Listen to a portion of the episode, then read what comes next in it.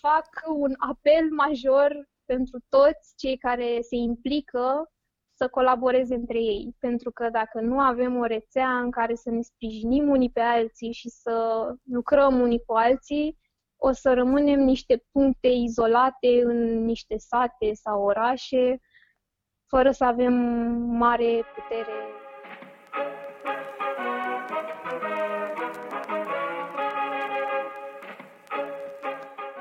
Ascultați Civicult, un podcast powered by Forum Apulum și sprijinit prin Fondul pentru Inovare Civică.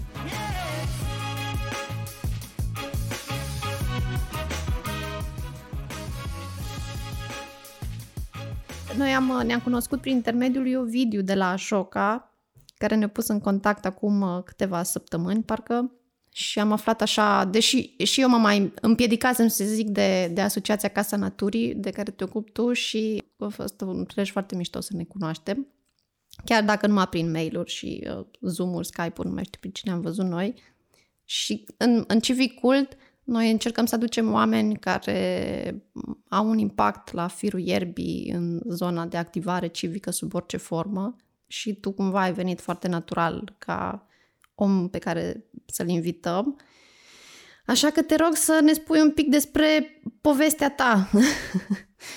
povestea ta de implicare.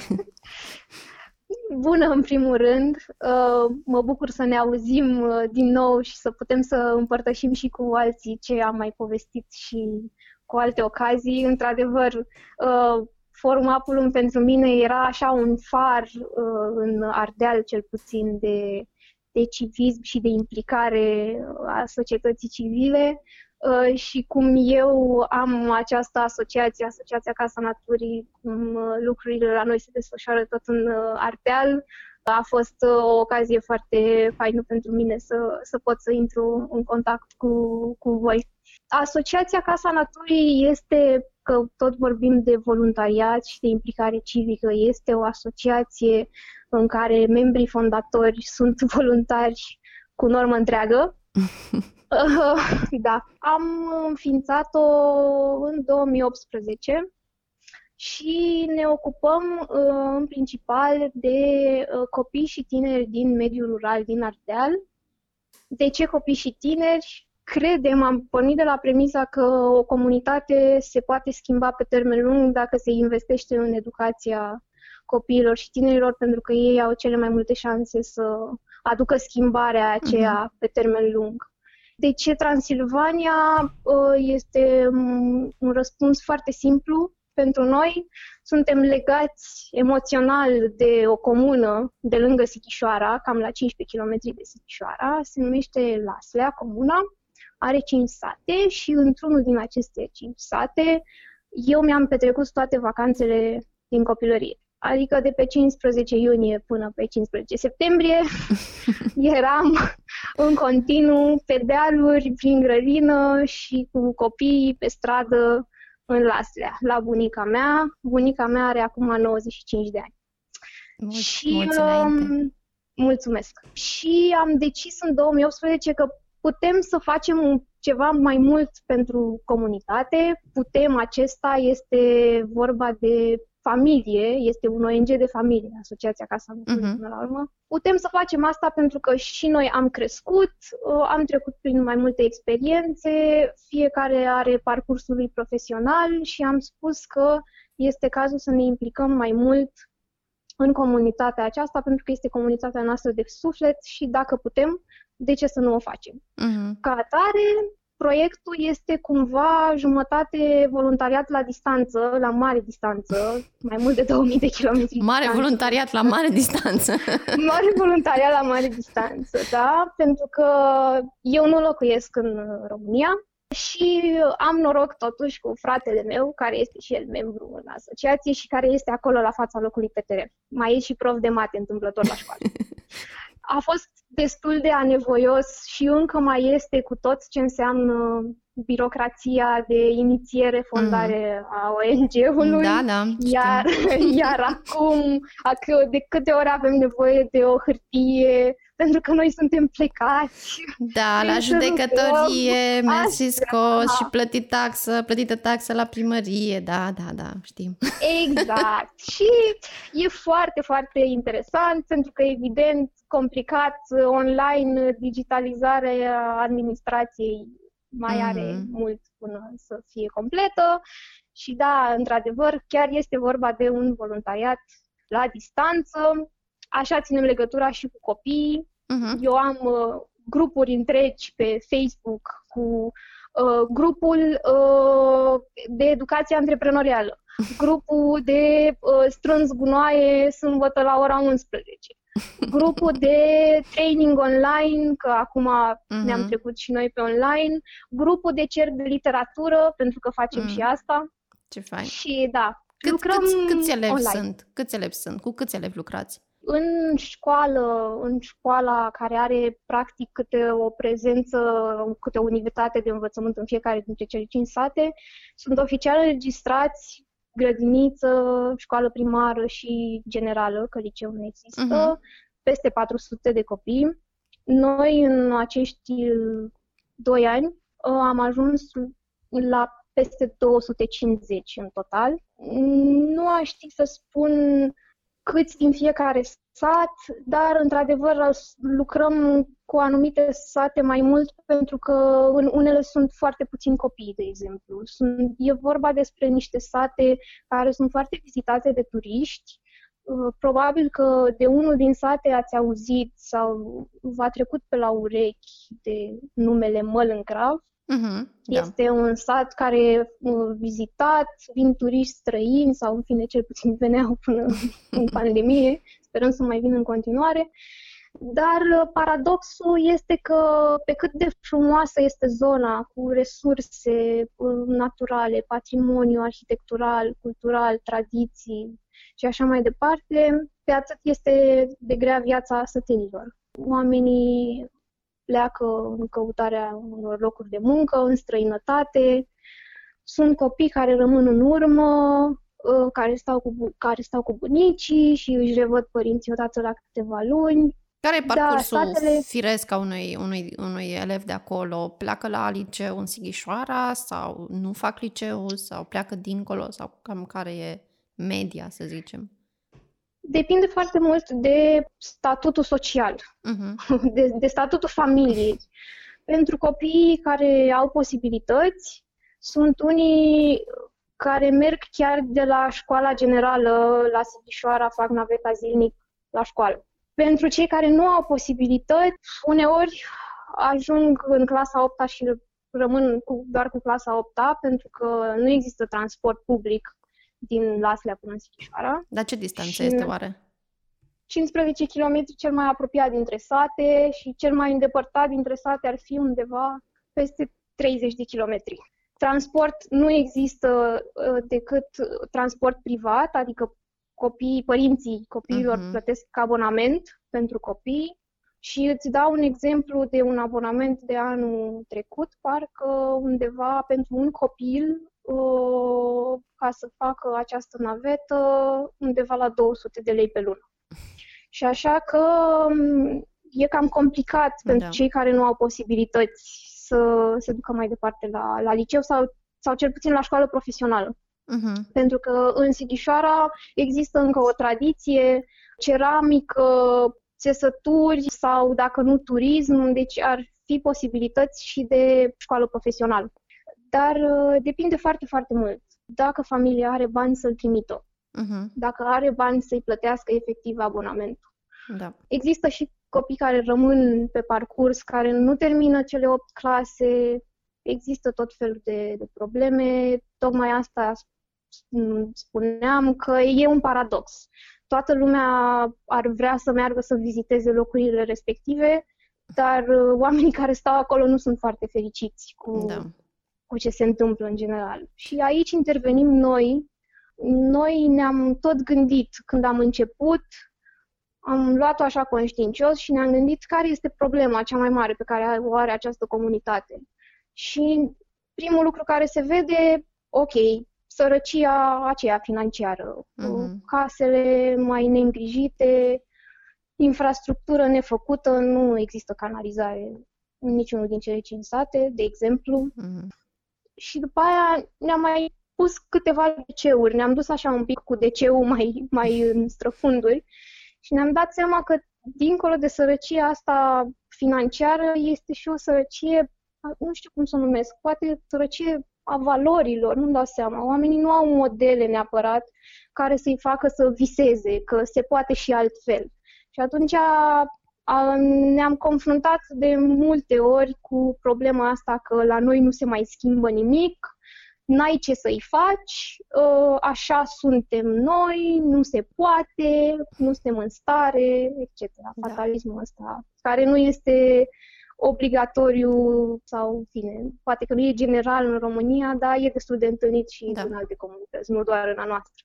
Și atunci ne-am dus un pic cu DC-ul și mai în străfunduri și am spus că dacă vrem într-adevăr să se schimbe ceva, cu siguranță nu o să se schimbe acum.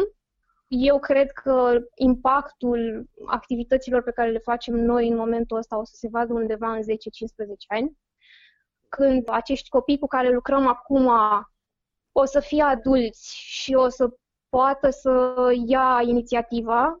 Noi asta încercăm să facem prin toate uh, proiectele noastre, încercăm să le creștem un pic gândirea critică, spiritul ăsta de inițiativă, autonomia, uh-huh. într-un, într-un fel. Încercăm să le dăm niște oportunități de dezvoltare și personală și profesională, în așa fel încât să le arătăm niște perspective dincolo de dealurile din satul lor. Cum reziști, cum manageriezi așteptarea asta?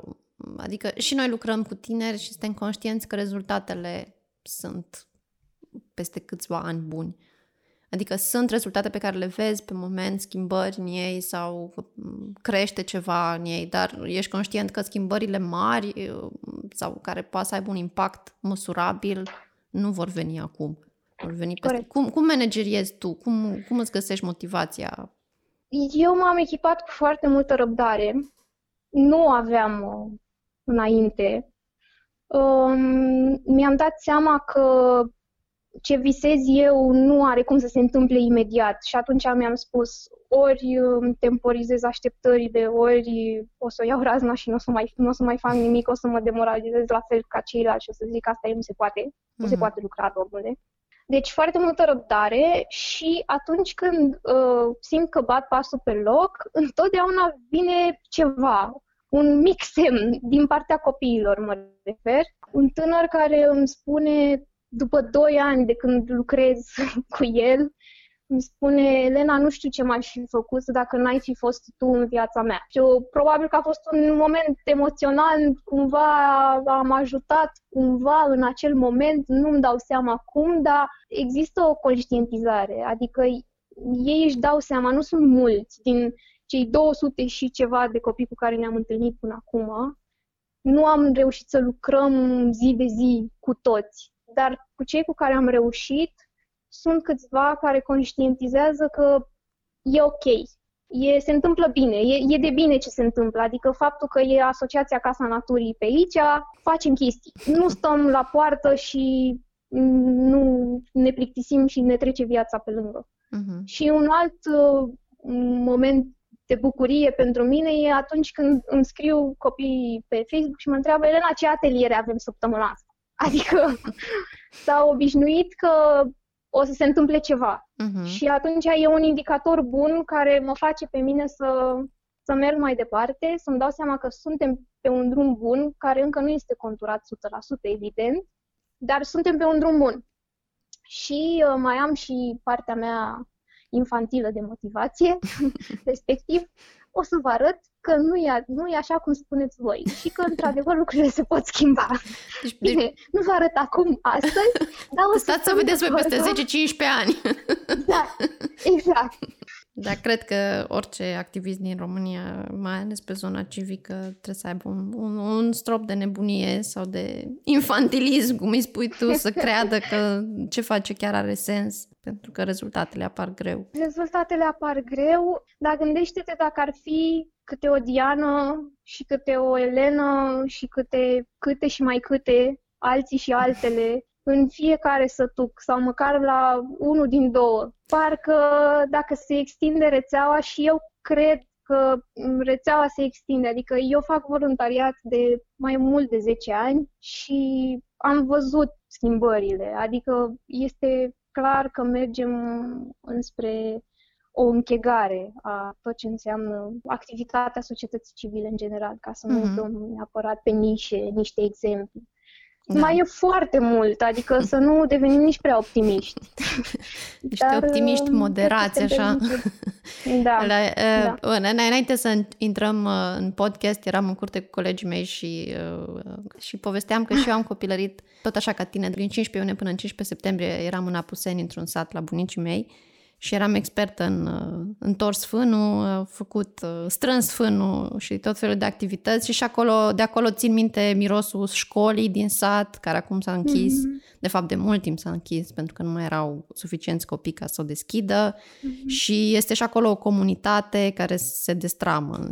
Și mă gândeam cât de trist e că nu cumva și, și investițiile pe care le facem tineri, majoritatea tinerilor sunt unii care vor să plece cel puțin din oraș, dacă nu din țară. Uh-huh. Și atunci toată munca pe care o faci într-o comunitate se duce în câțiva ani pentru că ei pleacă. Eu îmi doresc din tot sufletul să plece.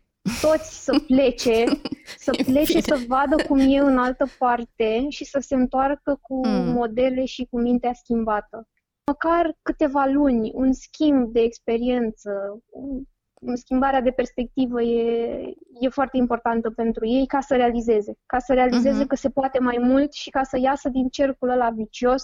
Da, pe cheia cred că este să-i ajutăm să fie suficient de deschiși la minte încât să plece și suficient de atașați de comunitate încât să se întoarcă la un moment dat sau să investească exact. în comunitate cum faci și tu, pentru că nu e nevoie să te duci să te muți înapoi în, în satul respectiv, ci să îți pese în continuare de ce se întâmplă acolo.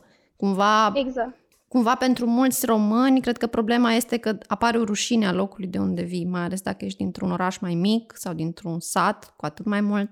Nu mai vrei să fii legat de locul ăla și nu vrei să te identifici cu el. Și atunci nici nu mai prea investești acolo, nici timp, da, nici emoție, corect. nici... Corect, pentru că nu te simți legat, pentru că nu legat nimic, adică Da, pentru că nu există comunitate, există doar niște oameni care stau în același loc. Exact, exact. Nu există sentimentul ăsta de comunitate, adică fibra, fibra din care e alcătuită o comunitate s-a deteriorat și trebuie reconstruită. Și, din nou, iar un proces foarte, foarte lung, dar cred că tinerii sunt cei care pot să, să, să reînnoade uh, spiritul ăsta de comunitate. Deși uh-huh. o să dureze foarte mult și mai întâi trebuie să devii tu individual ca să poți să dai pe urmă pentru ceilalți. Care a fost cel mai greu moment al tău în povestea asta cu Casa Naturii? Moment în care, știu că sunt multe, în care îți vine să, să, să zici, lasă, nu mai, gata, dar care a fost unul care, nu știu, ți, ți-a rămas în minte, în care ai fost aproape de a te simți complet descurajat în a continua? Da, au fost mai multe și nu au legătură neapărat cu oamenii din sat sau copii sau lasă-mă că oricum ești nebună și nu reușești, nu o să reușești tu să faci ce vrei. Um, momentul ar fi fost unul de birocrație în care um, noi am plănuit uh, un proiect, în fine, are în vedere incluziunea unor tineri NEET, Not in Employment, Education or Training, uh, între 16 și 24 de ani în comună și vroiam să îi integrăm într-un proiect la, într-un fel de stagii din ferme din comună, pentru că fermierii de acolo muncesc mult și nu au resurse umane. Uh-huh. Și atunci cumva veneam la mijloc. Copiii nu mai merg la școală, nu mai nu muncesc și că fermierii și fermierii uh, ar avea nevoie de, de forță de muncă. Și am zis, ok, există legea internship-ului. Numai că nu a fost atât de ușor cu legea internship-ului pentru că sunt niște ambiguități în această lege și pentru că fermierii care aveau uh, entitate juridică, erau SRL-uri, uh-huh. nu aveau angajați propriu-zis, Adică nu era suficient că ești administrator al SL-ului, trebuia să fii angajat. E, entitățile care nu au angajați nu pot avea inter.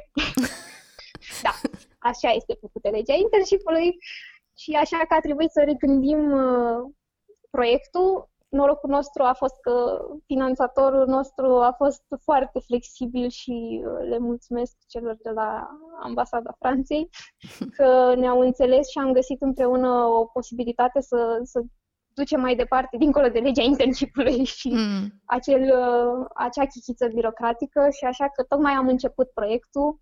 Acum săptămâna asta, a fost prima săptămână în care copiii au mers la ferme și au început treaba și săptămâna viitoare o să se întâlnească și cu consilierul de orientare în carieră. Așa că hai să spunem că da, a fost un moment uh, uh, birocratic uh, sensibil, dar l-am trecut cu bine. Până la urmă am găsit uh, calea să integrăm acești uh, copii și acum sperăm să, să, să se simtă și ei bine în, uh, în fermele în care au fost repartizați. Da, mersi Elena de discuție. În, în, în nota asta optimistă a umplutului de goluri. Încheiem discuția. Da. Mulțumesc și eu. Sper să... Să ne încurajăm așa da, unii pe alții. Da, Sper să... că și cei care ne ascultă să rămână cu ceva de încurajare din toată treaba asta. Da, să, să... să rămână cu ideea că trebuie o doză de nebunie și trebuie multă răbdare și o să fie bine cândva.